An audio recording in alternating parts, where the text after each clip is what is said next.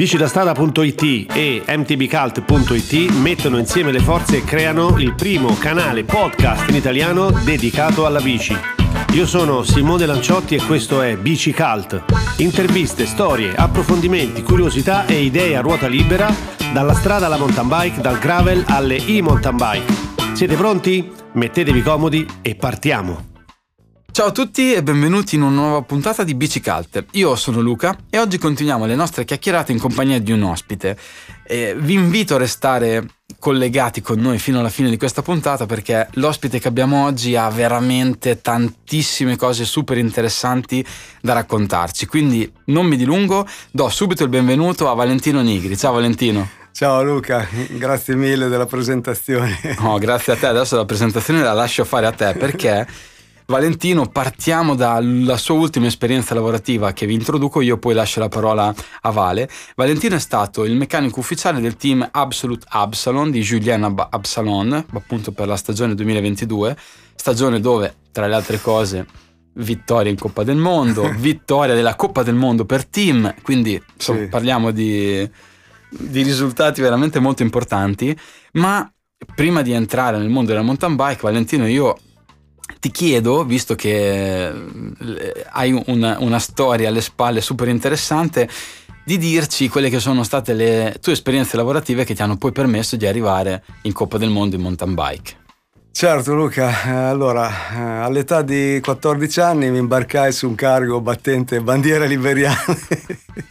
no, in realtà eh, gli inizi si possono collocare molto tempo fa. Eh ho sempre avuto questo richiamo fortissimo verso la tecnica e la meccanica è, sono un meccanico atipico, mi piace definirmi così perché ehm, ho portato avanti questa passione eh, insieme agli studi e, ehm, e, quindi mi sono ritrovato a fare il liceo classico e contemporaneamente sistemare la moto da cross eh, mia o le vespe degli amici questo è stato là, diciamo, della, della mia... Il, il della, tuo inizio. Il mio inizio. Nella, nella mia famiglia c'erano persone eh, che facevano... Mio papà è un professore, eh, mia mamma è un insegnante, poi c'erano altre persone invece che amavano di più eh,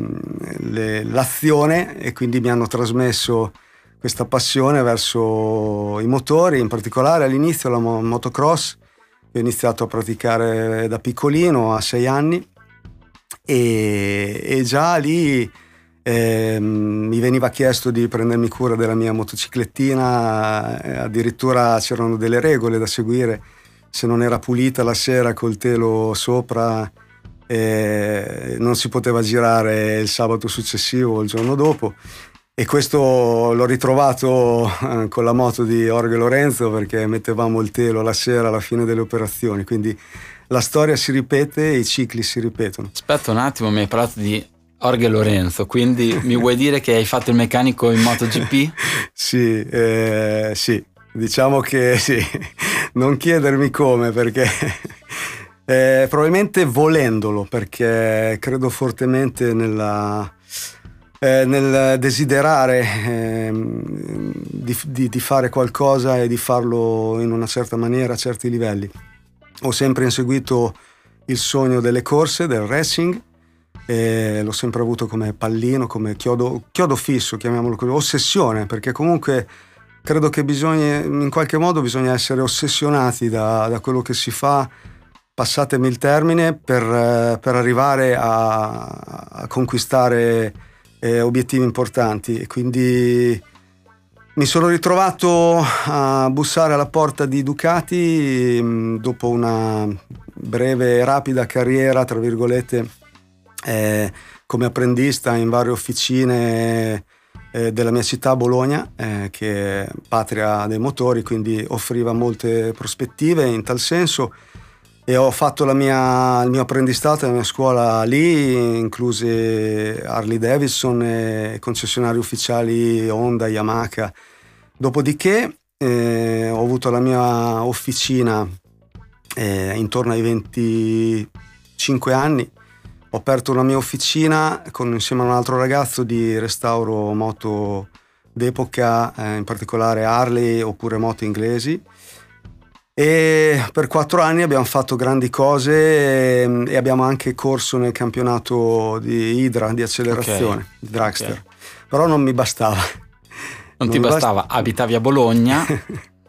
Bologna, non, non passione mi... per le moto uguale Ducati. No? Esattamente, vedi che mi anticipi quello che stavo per dire. Ho bussato a una delle tante porte a cui avrei bussato poi successivamente, che è una delle mie caratteristiche e che è una cosa che esorto a fare, soprattutto ragazzi giovani. Mm, chiedete, non abbiate timore, bussate, inseguite il vostro istinto. Io risposi a un annuncio di Ducati Corse che, che cercava un motorista eh, per la Superbike eh, che per me rappresentava già un sogno, un punto d'arrivo e mi sono invece trovato dopo un colloquio divertentissimo ad essere meccanico del test team di Superbike, eh, veicolo però, quindi eh, quel meccanico che si occupa di tutto quello che non è motore, perché motori quattro tempi e Superbike erano già quattro tempi, eh, mi occupavo del veicolo e della, dello sviluppo e della ricerca di tutte le parti da benestariare che sarebbero poi andate in pista. MotoGP. Eh, sì, eh, questo per qualche anno nel, nell'ambito della Superbike, dove ho avuto il piacere di conoscere piloti e di lavorare con piloti del calibro di Troy Bayliss, Ben Bostrom, eh, Ruben Chaus, eh, Chili, Pierfrancesco. E da qui si stava già prospettando in Ducati un, un, un'entrata alla grande nel, nella MotoGP perché sarebbe diventata di lì a breve quattro tempi, nel 2002 precisamente e già nel, anni, nel 2000 abbiamo iniziato, sono stato passato al test team eh, MotoGP, appunto eh, moto laboratorio da Gran Premio quattro tempi, eh, ricerca e sviluppo per portarla poi in pista. Il progetto era nel 2003, l'esordio, e quindi abbiamo fatto tre anni di, di lavoro intenso con gli ingegneri, è stata l'esperienza lavorativa più creativa e più eh, intensa della, della, mia vita di tecnico, credo, perché ho visto cose che voi umani... Che non potreste... no, davvero, perché si differenzia, ok, non hai le soddisfazioni che hai nella, nel team gara, eh, perché ovviamente non partecipi alle competizioni e non hai quindi risultati tangibili come coppe trofei, punti e, e quant'altro. Però hai eh, la soddisfazione creativa, la, la, soddisfazione di mettere mano a cose top secret, a fare test a porte chiuse e lavorare in un ambito di, di ricerca, eh, di, di, di, perfezionamento del materiali veramente interessante. Beh, quindi diciamo che tornando all'attualità, i, i, risultati che sta ottenendo Pecco Bagnaia in questo momento per certi aspetti sono passati anche dalle tue mani. Possiamo dire qualche anno fa, no? non mi far passare per... No, no, sei una persona umilissima, eh. i nostri ascoltatori avranno Possiamo modo di dire, è ufficiale, signore e signori, che i risultati che sta ottenendo... Per... No, diciamo che ho fatto parte di un processo molto importante, sono fiero di questo, ringrazio, approfitto eh, per questa occasione, di questa occasione per ringraziare eh, tutte le persone in Ducati è una, un'azienda straordinaria e sta continuando a progredire, è un costante eh, processo inesorabile eh, di miglioramento. Sì, fa parte della, della natura. Dopo parecchi anni in Ducati, nel 2005 arrivi in MotoGP con il team Yamaha. Esattamente, eh, c'è stato questo, questo doloroso saluto, perché è stato doloroso è stato commovente, eh, custodisco un cupolino col numero 65, che non c'è bisogno di dire, eh, con tutti gli autografi del, di tutto lo staff di Ducati Corse, lo custodisco gelosamente a casa, che mi fu dato come, come regalo di, di congedo perché è arrivata una chiamata importante ehm, per il team ehm, ufficiale Yamaha MotoGP eh, alla corte di Mr. Colin Edwards, pilota texano che veniva dalla, da grandi cose nella Superbike, è stato anche nostro avversario in Superbike, epiche lotte con Bayliss in Superbike e io sono mh, finito a lavorare per lui eh, in Yamaha eh, a seguito appunto di una, di una chiamata importante e sono stati anni bellissimi eh, perché c'era un'atmosfera nel box, il compagno di squadra era, non so se lo conoscete, un certo Valentino Rossi. L'ho, l'ho sentito nominare, l'ho sentito nominare.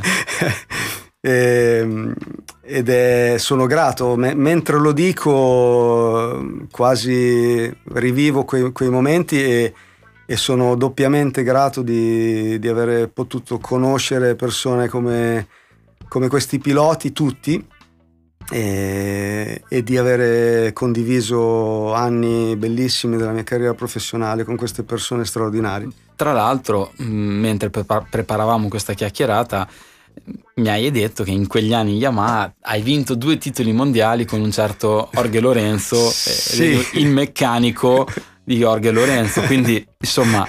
Sì, la storia continua, è un paragrafo dopo l'altro, una pagina dopo l'altra.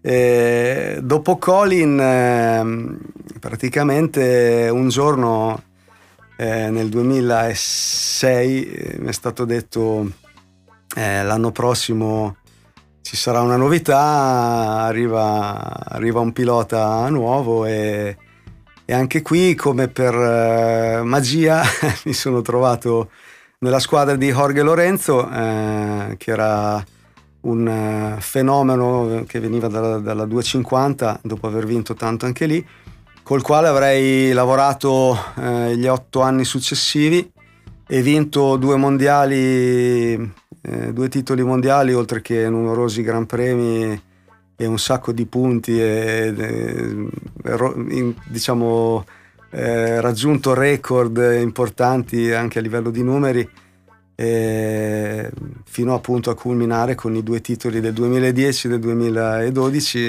che mm. sono scritti nella mia pelle. Ci credo. Immagino che chi ci sta ascoltando si stia chiedendo: ma è un podcast di biciclette o di moto? ma vista l'esperienza incredibile e veramente Valentino eh, vi ha raccontato proprio la punta dell'iceberg di quello che. Sto cercando di essere sintetico. Esatto, di quello che ha vissuto, ma ci saranno altre occasioni per approfondire, ve lo, ve lo promettiamo.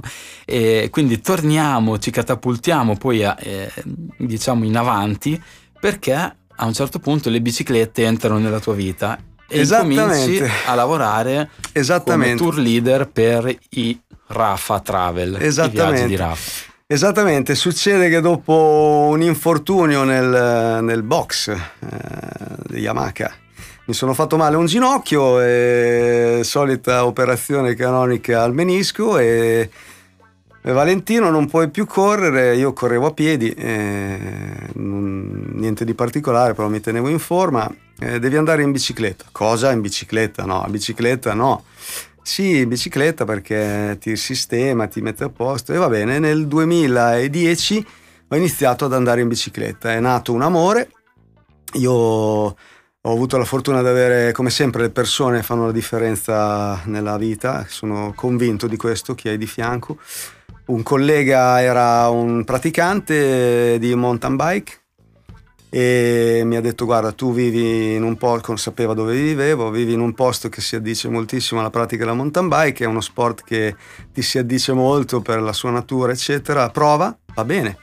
Sono andato da lui, mi ha fatto lo starter pack del piccolo mountain biker e, e da lì è nata una passione che mi ha portato successivamente all'acquisto della bici da corsa e successivamente quando ho deciso di eh, finire la mia carriera in MotoGP nel 2014, a fine del 2014, a pensare a un futuro nelle biciclette, perché comunque come oggetti eh, credo che sia l'oggetto tecnicamente parlando la cosa che si avvicina di più a una moto da Gran Premio. Prendete con le pinze quello che sto dicendo però ecco, eh, materiali, eh, accuratezza e tecnologie. tecnologie, elettronica adesso, comunque mm, c'è, c'è molta similitudine tra le due cose, bisogna lavorare eh, in una certa maniera, mh, dinamometriche, uso delle chiavi dinamometriche, attenzione ai dettagli, bello. Mi interessava molto di più che proseguire una carriera nel mondo delle moto di produzione. E quindi mi sono inventato questa cosa di seguivo Rafa come, come follower, Come brand, come certo. brand, avevo t- tanto, tanto abbigliamento loro perché mi, piaceva un- mi piace un sacco. E gli ho scritto per caso, per gioco, per, per provare, come eh, non mi stancherò mai di ripetere, bisogna fare, perché se vuoi una cosa te la devi andare a prendere, e me la sono andata a prendere. E era un sogno per me ra- raggiungere un altro traguardo e lavorare per quell'azienda, ci sono riuscito. Cercavano uno sta- staff per eh, ampliare viaggi. l'organico per i viaggi, sì, una guida meccanico. E ho scritto e il giorno dopo sono stato contattato e mi hanno chiesto quando cominci, quindi Quindi hai sono- fatto le valigie di nuovo e sei partito per sì, alla com- volta com- di Rafa. Come sempre le ultime parole, famose, non voglio più viaggiare, basta, mi fermo e il giorno dopo Perfetto, avevo il viaggi troll- in bici. trolley in mano. Per seguire in- turisti in bicicletta. Per seguire turisti. Fantastico. Quindi diciamo fino adesso mh, è ricorrente questa tua mh, voglia no, di, di, mh, creare delle situazioni, Sì. dei desideri che tu avevi e renderle possibili. Sì. Quindi hai bussato delle porte, hai fatto Sì. delle telefonate. Sì. Quindi come sei arrivato eh, alla corte di Julian Absalom alla stessa, alla stessa maniera, nello stesso identico modo. Eh, finita l'esperienza con Rafa, mm, ho praticamente avviato una, un workshop, un- un'officinetta mia di sola tecnica, di sola assistenza eh, per biciclette, mountain bike, sospensioni, eccetera, eccetera. E, mm, nella mia città è un progetto quasi parallelo a, a quello di Rafa perché le due cose non si escludevano a vicenda quindi ehm, ho fatto questa diciamo questo periodo di impasse che però per la mia natura inquieta ehm, non mi soddisfava pienamente. E quindi ho bussato a un'altra porta e io sono un tipo particolare, l'avrete capito, eh, un po' naif se vogliamo, nelle scelte soprattutto che faccio. E quindi mh, quando ho in mente una cosa che si tratti di, Di moto, di, biciclette. di moto, biciclette, pizza, ok, io parto e vado. Quindi Julien è sempre stato, da quando inizi- mi sono avvicinato alla mountain bike, un idolo per me, una, una persona di riferimento, è un atleta d'elite e quindi sapendo che gestiva un team eh, non ho potuto fare a meno di scrivergli e l'ho fatto su Messenger perché non avevo alcun contatto personale. Non lo conoscevi quindi? Assolutamente no. Non avevi agganci, Assolutamente azienda? no. Ok. Eh, ho semplicemente scritto un messaggio su Messenger sottoponendo diciamo, mia, il mio curriculum ecco, alla sua attenzione, come farebbe un comune, una comune persona che vuole un- ottenere un posto di lavoro. E gli ho detto: Guarda, se cercate staff eh, per l'anno prossimo, io mi metto a disposizione. E sono passati due mesi durante i quali avevo quasi rimosso la cosa, sinceramente. Non, credevo più a una risposta. In realtà, una mattina mi sono trovato al telefono con Julian Abson ed è stato un altro dei momenti eh, buffi della mia, della mia vita perché quando arrivi a parlare con quelli che sono i tuoi idoli sportivi o comunque di- nel mondo del lavoro è, È tanta roba. tanta roba. per, un, per un posto di lavoro poi. Ma esatto. E quindi Julian eh, ti chiama e Sì. entri a far parte del Sì, team sì, Absolute sì, sì, Absalom. sì, sì. Mi ha fatto una proposta per la stagione che abbiamo appena concluso brillantemente ed è stato un altro dei tanti sogni. Io veramente devo essere grato perché probabilmente è vero che la fortuna va stimolata, va, va cercata, Però però aiuta gli audaci. sì, cioè io sono, mi sento tanto fortunato perché soprattutto in, adesso che grazie a te sto ripercorrendo, no, non è una cosa che si fa comunemente, però sto ripercorrendo le tappe della mia carriera e, e, ancora il meglio deve venire. Attenzione, state Beh, sintonizzati. La vita inizia a 50 anni, esatto. 52. Però mi insomma... rendo conto di, di, di, di, essere stato audace e quindi fortunato. Quindi... E, e, quindi hai incominciato a lavorare per il tuo mito, che sì, è, è, una leggenda nel mondo della mountain bike. Ancora sì. nessuno l'ha su, ha eguagliato, no, è stato eguagliato, ma non superato il suo record di vittorie in Coppa sì, del Mondo, che sono appunto di 34 vittorie.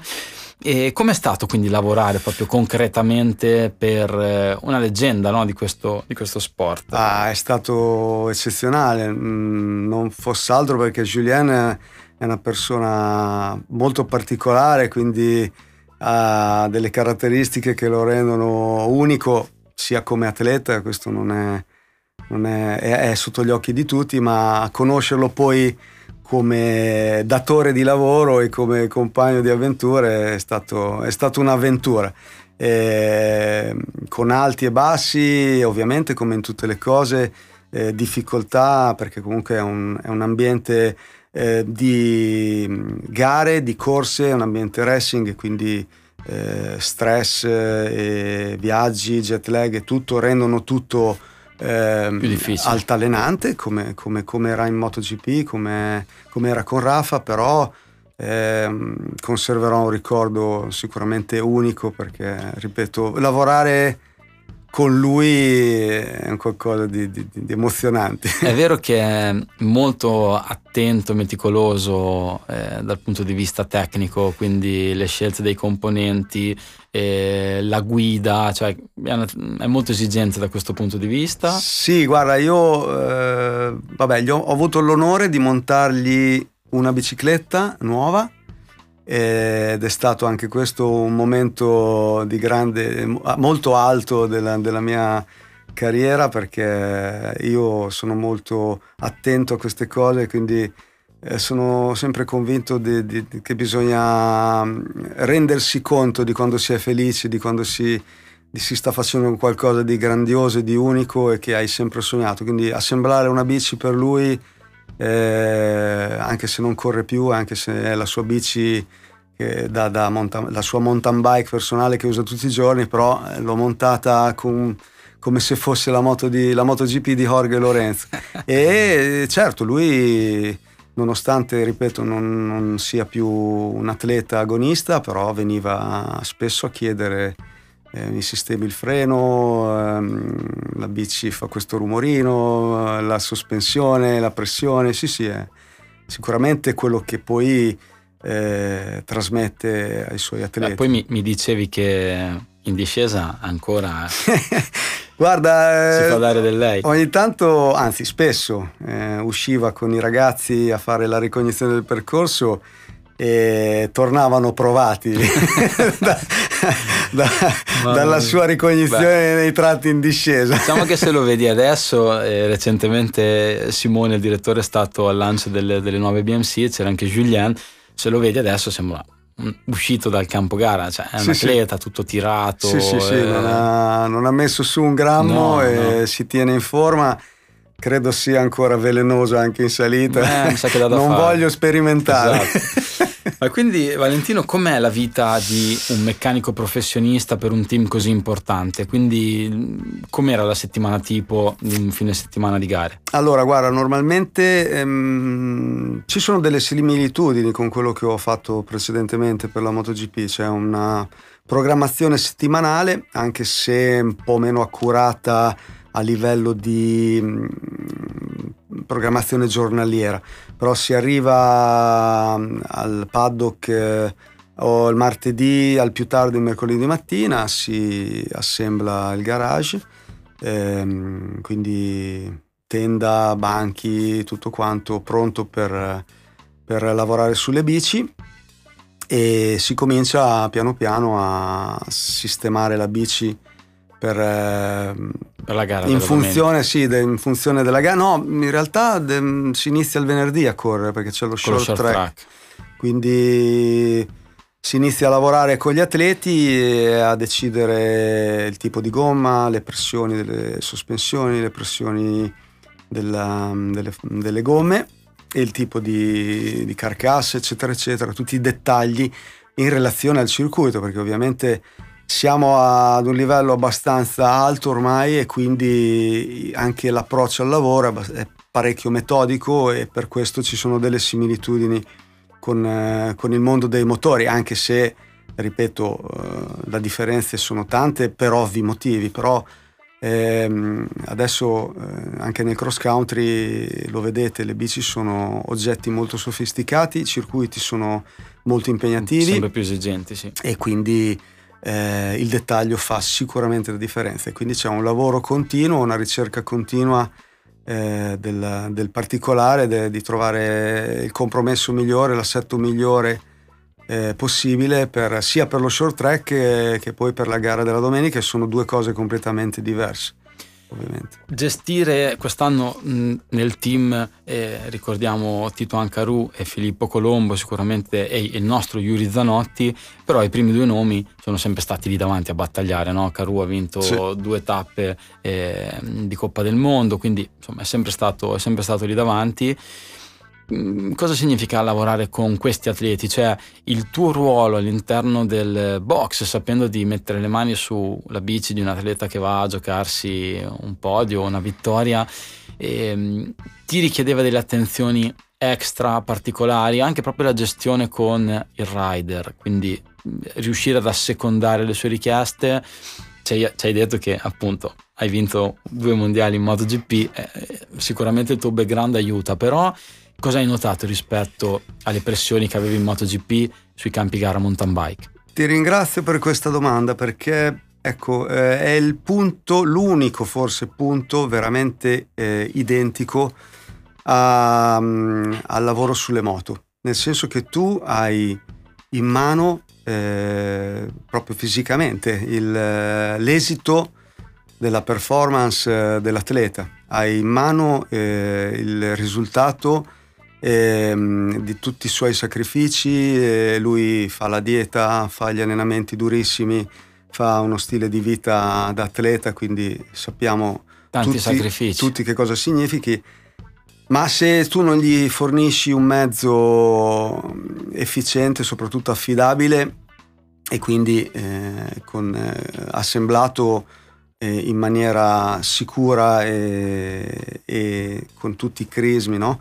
Che, che, che sono richiesti, eh, lui non, non, otterrà nessun risultato. Quindi questa è l'unica cosa che accomuna in maniera totale le due discipline che sono dis- diversissime tra di loro se ci pensiamo, penso eh, solo certo. ai mezzi, una è una moto e una è una bicicletta, però ecco, questo è ed è, aggiungo, ed è molto importante, ciò che mi spinge ad inseguire questo tipo di lavoro, ciò che mi spinge a, a rimanere nell'ambito corse. A me eh, personalmente, ma credo a tutte le persone che fanno il mio lavoro, questo tipo di adrenalina, questo tipo di eh, senso di grande responsabilità e di rapporto con l'atleta o col pilota, eh, di fiducia e di stima reciproca, mh, mm, piace tantissimo. E costruire eh, questa cosa richiede tantissimo tempo eh, ma quando capisci, eh, e mi è successo anche nelle biciclette, eh, che i ragazzi si fidano di te, del tuo lavoro, lo, lo, lo, considerano importante. Va ben oltre l'aspetto di un semplice meccanico. Va ben oltre anche i soldi, va ben oltre certo. tutto, cioè è quello che personalmente mi, mi ripaga di tutti i sacrifici che ho dovuto fare e di tutto ciò che ho dovuto togliere nella mia vita personale e privata che è tantissimo, cre- credetemi, tantissimo, perché ho perso tantissimo, ho, ho regalato questo, questo, lavoro tantissimo, però ho avuto tantissimo, ho avuto, ho collezionato ricordi e momenti incredibili, proprio grazie a questa mm, voglia di avere la responsabilità di, di un'impresa, capito? Avere, essere un ruolo importante è una piccola parte ma importante di, di, un lavoro di team. Te lo chiedevo questa mattina e grazie per questa risposta Valentino perché eh, spesso da casa o se non si vive un campo gara eh, si tende, no? Eh, sembra tutto facile. Sì. Eh, invece dall'altra parte se proviamo a immedesimarci nei panni di un atleta che si prepara da una vita, perché Sì. lo vediamo lì in Coppa del Mondo, ma Sì. è anni che va in bici, anni che fa sacrifici eh, per arrivare lì, no? E, e quello che hai detto adesso è molto bello perché non sei un, un semplice meccanico, ma sei un- una parte della sua vita eh, professionale e non solo, perché poi queste persone non sono robot, sono Certo. persone no? con Certo. dei sentimenti. Quindi vorrei chiederti, ne parlavamo anche questa mattina mentre preparavamo la puntata. Sì, Hai la moto di Jorge Lorenzo, hai la bici di Tituan Caru. sì. Eh, questo atleta si gioca un mondiale, Mhm. si gioca una Coppa del Mondo, si gioca un risultato, un'Olimpiade, no? una gara che c'è ogni quattro anni e Sì. tu metti le mani su quella moto, su quella bici, Sì. sapendo che cioè, hai una responsabilità incredibile. Io stamattina ti chiedevo, Vale, ma come la gestisci questo tipo di pressione? Perché non è banale, cioè sapere che sbagliare a serrare una vite eh, può significare perdere Mhm. una Coppa del Mondo, un mondiale, un'Olimpiade per una Eh atleta che si sta preparando da una vita. Mm, Come la, come la gestisci? Ma guarda, eh, così a mente fredda è una cosa che mi spaventa molto. Cioè, mentre tu la stavi dicendo, eh, ti ascoltavo e dicevo, osta, come la gestisco? In realtà credo sia qualcosa di, di innato ehm, questo non sentire minimamente nessun tipo di pressione in quel momento. Ehm, probabilmente prima e dopo a mente fredda, lontano dall'evento in sé, eh, sì, eh, ti, ti crea disagio pensare a questa cosa, ti, ti mette in difficoltà. In realtà io ho sempre affrontato questi momenti con estrema calma, credo che sia la caratteristica fondamentale di chi vuole fare questo lavoro, perché la gestione, ci sono tanti bravi meccanici, probabilmente più bravi di me, eh, non lo metto in dubbio, Ehm, però ecco, eh, gesti- la gestione di un weekend, di- dello stress di un weekend di gara, la gestione dell'imprevisto, Non è la- banale. No, assolutamente. eh, questa è una componente caratteriale eh, che non si impara, che non si acquista, che non si mm, può acquisire tramite nessun tipo di corso, nessun tipo di formazione. Se sei una persona calma e remissiva, eh, eh, lo sei e basta, e quindi la sera in cui prepari la moto di Jorge Lorenzo che si gioca al match point eh, in Malesia, me lo ricordo come se fosse ieri, per eh, vincere il titolo mondiale eh, hai le pulsazioni più basse del normale. e questo è, è quanto. Cioè, questo non, eh, non è che ci siano strategie o tecniche particolari, una cosa è che ce l'hai o non ce ce l'hai. l'hai. Ho conosciuto persone che non tollerano questo, Questo tipo, di pressione, No, ok. Assolutamente. Pensare che... Ecco, forse mh, è peggio il momento in cui sono in pista e tu vuoi che il tempo passi in fretta, Veloce. che finisca la gara e che taglino la linea di traguardo, dopodiché arriva una sventola Di adrenalina clamorosa. di calo di adrenalina, Di sì, di sì, mancanza esatto, di di calo di adrenalina. adrenalina. cioè, praticamente come taglia la linea del traguardo e il tuo lavoro è finito e hai la missione portata a termine. Eh, perché comunque al di là del risultato il, Sì, primo obiettivo, il primo obiettivo è che finisca la gara senza inconvenienti tecnici poi il risultato dipende anche da certo. te ma non so cioè c'è Certo, anche certo. dopo il pilota o l'atleta farà il Certo. suo però quello è il momento di, di calo sì. Ti è capitato qualche episodio quest'anno con il team eh, BMC di trovarti in situazioni di questo tipo dove sei dovuto intervenire in tempi molto stringenti, molto veloci, far fronte? Sì, è capitato, mm, è capitato sì, a Snowshoe sotto il diluvio universale eh, di sostituire il posteriore di Filippo che stava facendo una super gara. E mm, in mezzo al caos, eh, questa pioggia battente, fango, un macello e- ed è una cosa che ho, ho notato in quel momento e che mi piace, a cui mi piace pensare. Lo stesso gesto eh, ripetuto nel garage a porte chiuse del semplice cambio di una gomma posteriore eh, fatto sul cavalletto da solo, eh, è la cosa più semplice e banale del mondo, fatta in quel, appunto, in quel contesto dove l'unica differenza che c'è è il carico di, di, pressione, di stress che hai. e di urgenza del momento e di fare le cose bene in fretta rende questo compito difficilissimo, quindi è quello che differenzia il lavoro normale no, di tutti i giorni da un lavoro in gara. In gara, sì. Eh, fortunatamente è andato tutto bene, ci sono, ci sono varie situazioni in cui in cui devi fronteggiare. Eh, infatti a, a volte, no, mh, mm, torno a quello che dicevamo prima, sembra tutto semplice, però se poi ti cali in quel contesto, un atleta che si sta giocando la vittoria, sì, condizioni sì. climatiche incredibili, sì. la tensione della gara, dover intervenire. Di, poco vabbè, spazio. Poco spazio, la che mi raccontavi a pit lane, strette, gli atleti che ti passano di fianco il caos, il caos, immagina uno scenario di guerra. Devi svitare un perno e rimontare una, una ruota, sembra facile dirsi, no, no. ma se ci caliamo in quel contesto lì è tutt'altra cosa. Beh, mh, vista la, la, la, tua esperienza, Valentino, ho una curiosità, proprio un... Eh, vorrei tornare sul parallelismo fra MotoGP sì. e, e, mountain bike, perché spesso... Sì. Eh, associamo il cross country eh, elite alla MotoGP della mountain bike, no? sì. proprio perché siamo diciamo all'elite massima della, sì. della, della, mountain bike eh, per quanto riguarda l'aspetto race.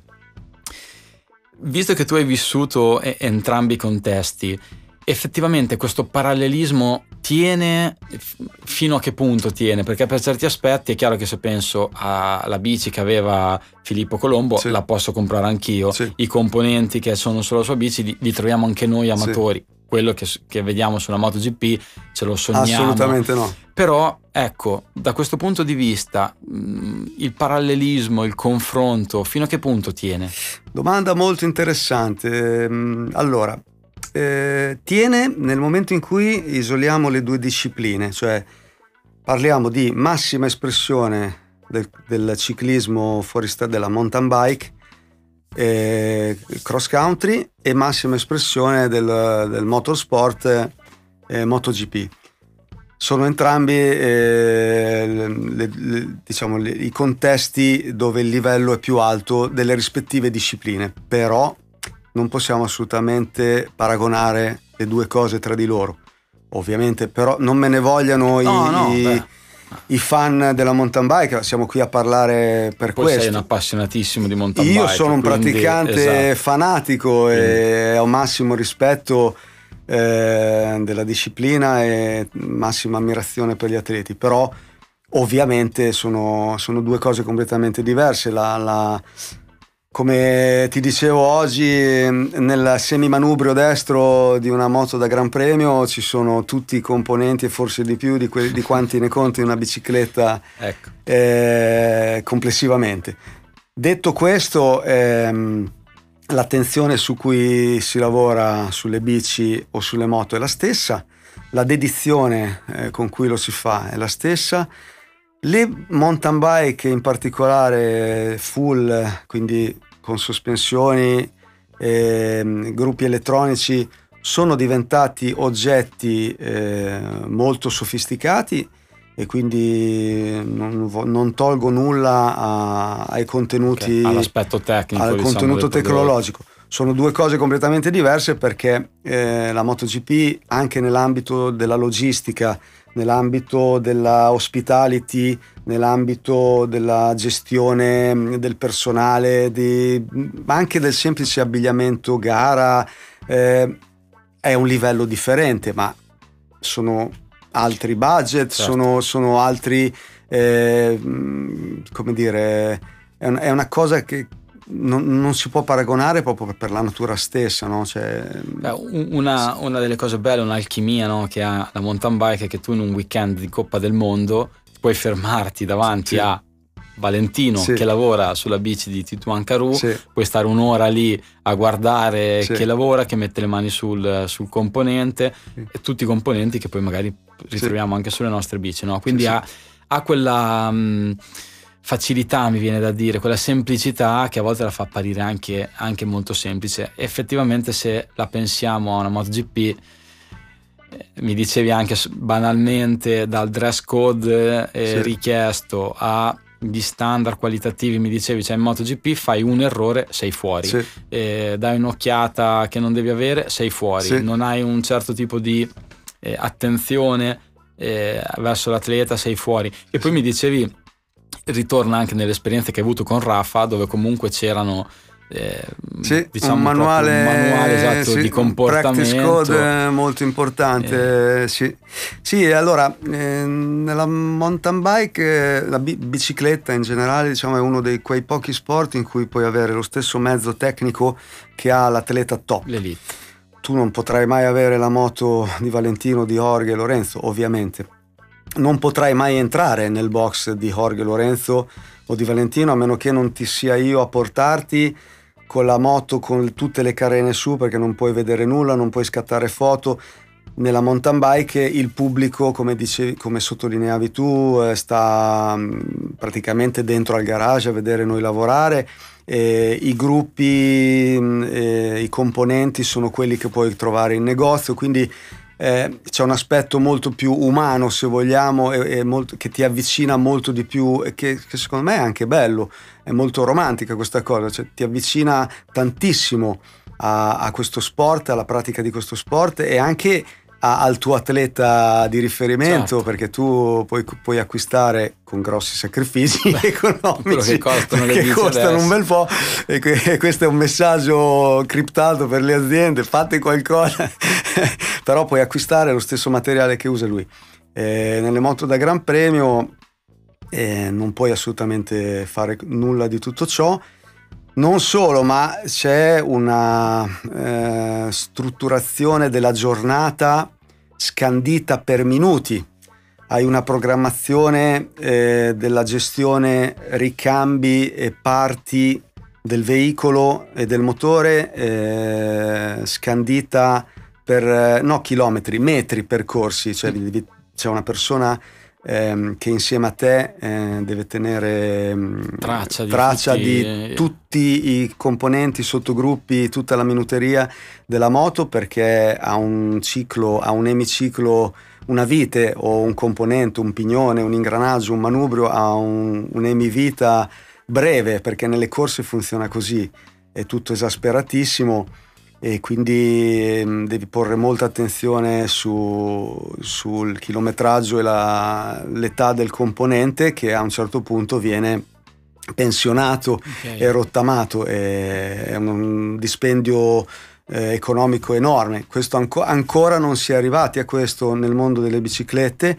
Forse un giorno ci si arriverà adesso è ancora presto eh, per avere un tipo di, di gestione simile. E, e per questo So, questi insomma sono gli aspetti che differenziano tantissimo le due, le due, le due discipline. Cioè un, mi sarebbe piaciuto portare questo tipo di expertise questo tipo di, okay, di approccio magari forse un giorno adesso parto per una nuova avventura ma se rientro nelle biciclette un giorno Beh, le ruote sono sempre grasse perché sì, torni sì. mondiale sì, sì, motocross. Sì sì sì, sì, c'è stata questa altra porta che sono andato a bussare mm, avevo qualche contatto per, eh, sempre per il cross country sempre per Coppa del Mondo però allo stesso tempo la, una delle vocine che ogni tanto mi viene a trovare, a trovare. Cioè, Valentina facciamo un giro in Coppa del Mondo. Finché ancora il fisico ti supporta perché ci vuole il fisico per fare questo lavoro e viaggiare così tanto. Eh, prova quindi ho bussato adesso a parte gli scherzi avevo in, da tempo questo, questo desiderio di fare l'esperienza del motocross mondiale motocross non fosse altro perché era stato lo sport che praticavo da ragazzo e sempre, sono, sono, tifoso, sono, seguo tanto anche Supercross americano, e, mm, fuori strada in generale mi piace moltissimo, quindi si è aperta una, un'opportunità che non sono tante come, come ben saprai perché mm, puoi immaginare che una squadra è composta da pochi elementi, nel motocross addirittura è un meccanico per pilota, quindi occasioni ancora più ristrette si è aperta un'opportunità interessante in un team ufficiale e mi sento di fare ah. questa esperienza. Però domani... Parentesi, chi, chi, lo sa, no? Chi lo sa. Ma cosa ti, ha, cosa ti ha lasciato questa stagione in mountain bike? Dove comunque ricordiamo avete vinto diverse tappe eh, sia di short track che di Coppa sì. del Mondo fino alla classifica generale per team, quindi è stata comunque sì. una stagione incredibile. Cosa, cosa, ti rimane da una stagione così? Mi ha lasciato, beh, intanto un titolo team mondiale che va, vado a... Io non sono un collezionista di titoli, però comunque eh, ti giri indietro e dici, beh, male non è andata, nel senso che eh, il lavoro di team è, è un lavoro che, che, somma tan- tanti piccoli sforzi, no? E, e, uno di sapere che eh, raggiungere questo obiettivo eh, per raggiungere questo obiettivo è servito anche il mio piccolo sforzo, è, è molto appagante, quindi questa è una delle cose che mi lascia, eh, la consapevolezza di essermi impegnato al massimo, di aver fatto tutto quello che potevo eh, per, per aiutare eh, i ragazzi a raggiungere i loro obiettivi personali, che questa è la, la, prima, la principale diciamo, tua attività, e, avere, e averne raggiunto uno, uno io. Poi mi lascia l'esperienza in sé, eh, al di là de, dei posti che ho visitato in Europa, che ho, ho, ho, girato in lungo e in largo in furgone ed è stato bellissimo, perché è una cosa che desideravo fare da tanto, perché eh, in passato ho viaggiato tanto in aereo, mi mancava questo contatto col terreno e attraversare paesi, nazioni e paesi nazioni. in furgone, osservare, mi è piaciuto tantissimo perché ehm, il viaggio a volte è meglio della destinazione, quindi eh, io sono, amo eh, soffermarmi sulle cose, eh, anche i luoghi in particolare, quindi questa è un'altra cosa che mi ha lasciato. E sono tutte esperienze straordinarie, a fianco di persone straordinarie, da Julien a tutti gli atleti, tutte le persone che incontri eh, in qualche modo ti arricchiscono e ti lasciano qualcosa. Eh, a me piace anche rubargli le cose perché mi piace prendere eh, sì, tutto quello che, che, posso prendere dalle persone perché credo che vada a, a, colmare i vuoti miei che sono enormi ovviamente e quindi eh, è il bello della vita, no? eh, il lavoro di team, il lavoro di, delle corse, che sia di biciclette, di moto, però ti, ti porta a, ad avere tante occasioni di incontrare persone, popoli, cibo, eh, cultura. Sì, sì, culture. E quindi questa è un'altra sempre... cosa che mi ha lasciato. Mi ha lasciato anche, eh, come ti ho detto, la voglia mh, mm, di, di, por- di, travasare un po' del, della mia esperienza in questo ambiente. Spero in parte di esserci riuscito, spero di aver lasciato io qualcosa a, loro per adesso non è, non è, un addio, è un arrivederci, chi lo sa, eh, però ecco, magari eh, forse qualcosa è rimasto e forse qualcosa in futuro pot- si potrà fare. Si potrebbe, sì, i margini, ci, i margini ci, sono, sì, c'è. Ma mh, mm, beh, è interessante questa cosa, Valentino, perché effettivamente eh, da quello che mi hai raccontato un po' eh, il mondo della mountain bike avrebbe tanto da prendere chiaramente ci sono budget diversi, eh, il confronto, il paragone per certi aspetti non tiene, però in una propria gestione eh, professionale, tecnica sì. di quello che è il, il paddock, il weekend delle corse, la gestione degli atleti, potrebbe prendere qualche spunto sì, no? sì, positivo sì, da sì, sì, come no, come no, certamente. Diversi. Ci sono, come ti dico, mm, nel moto mondiale ehm, si è arrivati da tempo ad un livello di precisione e accuratezza estrema in tutto dall'abbigliamento alle procedure, alle zone di sicurezza o meno, le zone di accesso o meno. Quindi mi viene in mente l'esempio che abbiamo fatto prima della, delle, della feed zone, la tech zone, tech zone e feed zone, cioè la, la zona dove viene eh, prestata assistenza, prestata assistenza e o eh, fornita la borraccia successiva. Si potrebbe fare molto già lì in termini di sicurezza perché ho notato spesso situazioni caotiche, e pericolose in cui gli atleti sfrecciano a velocità folli e magari c'è un meccanico che sta cambiando una gomma e non gli è stato riservato uno spazio necessario. Beh, poi sia chiaro un, una cosa, no? perché non vorrei che passasse un messaggio sbagliato. No, assolutamente. No, non si sta non, assolutamente non, dicendo che non c'è professionalità. No, no, no. Anzi, voglio dire, arrivi tu con il tuo bagaglio di esperienza eh, dalla MotoGP a Sì. fare il meccanico in Coppa Sì, del sì, Mondo, quindi viene richiesta proprio una, una tecnicità, un'esperienza molto alta. Il punto è che banalmente mi facevi l'esempio che hai detto poco fa, no? Cioè contia- contiamo i metri che fa una moto per cambiare magari una, una vite e nel mondo della bici mi dicevi non c'è una procedura dove ogni tot chilometri di base cambiamo, cambiamo i cuscinetti sterzo o cambiamo una pinza. o- Ecco, questi piccoli dettagli Esatto, esatto. vanno poi magari a, chiaro, parliamo di prodotti magari diversi, con uno ci fai 300 all'ora, con l'altro magari... Sì, però, non- Però- in un'ottica di racing, di, di gestione no, di mater- marginal gain Sì, anche, no? Esatto, di, di- esatto. minimi dettagli. Eh, a questo punto no, è tutto molto... Cioè, l'atleta fa molta fatica a guadagnare un secondo al giro, quindi pensa se tu con il tuo contributo puoi aiutarlo, aiutarlo, in certo. questa impresa e anche come mi hai, fatto, mi hai ricordato la gestione del materiale secondo me potrebbe essere è, è già ottima.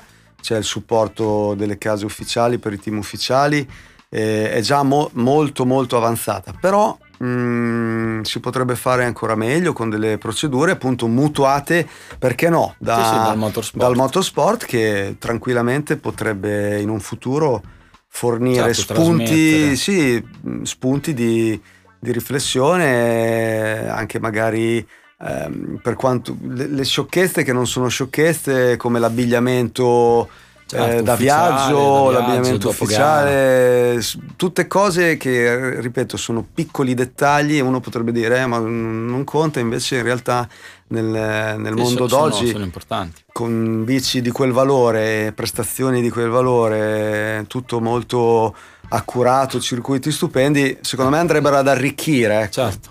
Ah sì, anche perché poi sei una costola di quell'azienda, no? Esatto. Quindi tu in quel momento sei il meccanico di BMC. Esatto. E e quindi è chiaro no, che eh, diventa importante. Sì.